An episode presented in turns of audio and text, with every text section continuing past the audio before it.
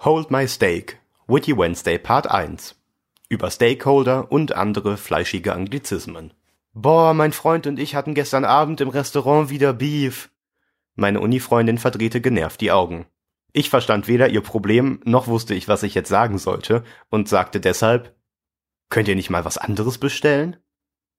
Solche und ähnliche Situationen passieren mir immer wieder und sind ein Paradebeispiel dafür, dass Anglizismen und ich nicht die besten Freunde sind keine guten Voraussetzungen, um in der Startup- und Freelancer-Szene zu arbeiten. Die Namen sprechen beide für sich. Irgendwo schmeißt immer jemand einen Begriff aller Business Idea, Brainstorm, Hangout oder Teambuilding in den Raum. Oder den Space. Dass Anglizismen und ich keine Freunde sind, ist eigentlich noch gelinde ausgedrückt. In vielen Fällen zeige ich körperliche Symptome. Die reichen von einer leichten Gänsehaut im Nacken bei kleineren Ausdrücken wie on fire bis hin zu sich aufrollenden Zehennägeln, Magenkrämpfen und Brechreizen in Extremsituationen. Eine letztere hatte ich neulich in einem Coffeeshop. Es gab auch mal Zeiten, da dachte bei dem Wort niemand an Kaffee. Warum sich der anzugtragende Mit-50er-Kunde überhaupt in das Schiefertafel wandverkleidete und europalettig möblierte Etablissement verlaufen hatte, ist mir schleierhaft. Auf jeden Fall stand er schwitzend vor dem Tresen, klammerte sich mit beiden Händen an seine Aktentasche und wirkte zutiefst dankbar, dass er das klassische Coffeeshop-Quiz Tall Large oder Extra Large, Single Shot, Double Shot oder Triple Shot, Flavor oder Topping soweit unbeschadet überstanden hatte. Aber nicht mit dem Barista. Möchtest du deinen Frappo geeist oder geheißt? Gewas? Warm oder kalt? Ach so, warm. Anglizismen aus dem Weg zu gehen ist gerade im Startup-Umfeld, aber auch sonst unmöglich. Und natürlich kann auch ich mich nicht davon freisprechen. Immerhin schreibe ich eine Kolumne, die Witty Wednesday getauft wurde. Danke dafür, Anna. Dass speziell die Gründerszene vermehrt auf Lehnwörter setzt, hat in meinen Augen drei Gründe. Erstens, was Startups und junge Freelancer angeht, herrschte in Deutschland bis vor wenigen Jahren finsterstes Mittelalter. Wer eine gute Idee hatte, ging in die USA und ward nie wieder gesehen.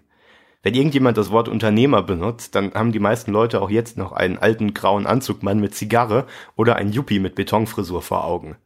Jetzt sind da aber plötzlich junge Leute, womöglich Linke, Ökos, Hipster oder Nicht-Unternehmersöhne oder Töchter, die den Markt erobern. Abgrenzung muss her und das geht am besten über Sprache. Und spätestens, wenn jemand mit To-Go-Mug in der Hand auf dem Longboard in den Coworking Space skatet, verstehen 90% der Ü30er Trainstation. Soweit, so verständlich. Zweitens.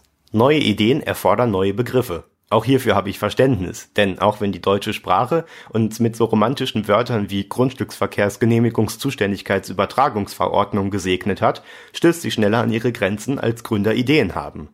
Den Vokabelnachschub bekommt man am besten im Englischen. Und dann klingen die Wörter halt auch noch so pfiffig. Das bringt uns zu drittens, Attitüde. Jetzt wird es kritisch. Das neue Business Denglisch klingt hip und flott und die meisten Leute verstehen es nicht. Perfekt, um das eigene Projekt oder schlimmer, die eigene Person wichtiger scheinen zu lassen, als sie es sind. Was machst du gerade? Ich denke nach. Also nichts, dann hilf mir hier mal. Oder? Was machst du gerade? Ich brainstorme. Okay, krass, lass dich nicht stören. Wer mir im Büro auf Gründerpartys oder sonst wo sein geiles neues Projekt erklärt und dabei mit Absicht so viele importierte oder selbst ausgedachte Synonyme für Tätigkeiten wie denken, planen oder nichtstun verwendet, dass ich nicht folgen kann, weckt nicht mein Interesse, sondern meine Antipathie. So ist es am Ende wohl weniger der Wortgebrauch an sich, der mich regelmäßig in den Wahnsinn treibt, als der gezielte Einsatz sinnbefreiter Worthülsen zwecks Wichtigtuerei. Wer redet ohne etwas zu sagen, schweige. Danke. Stay witty.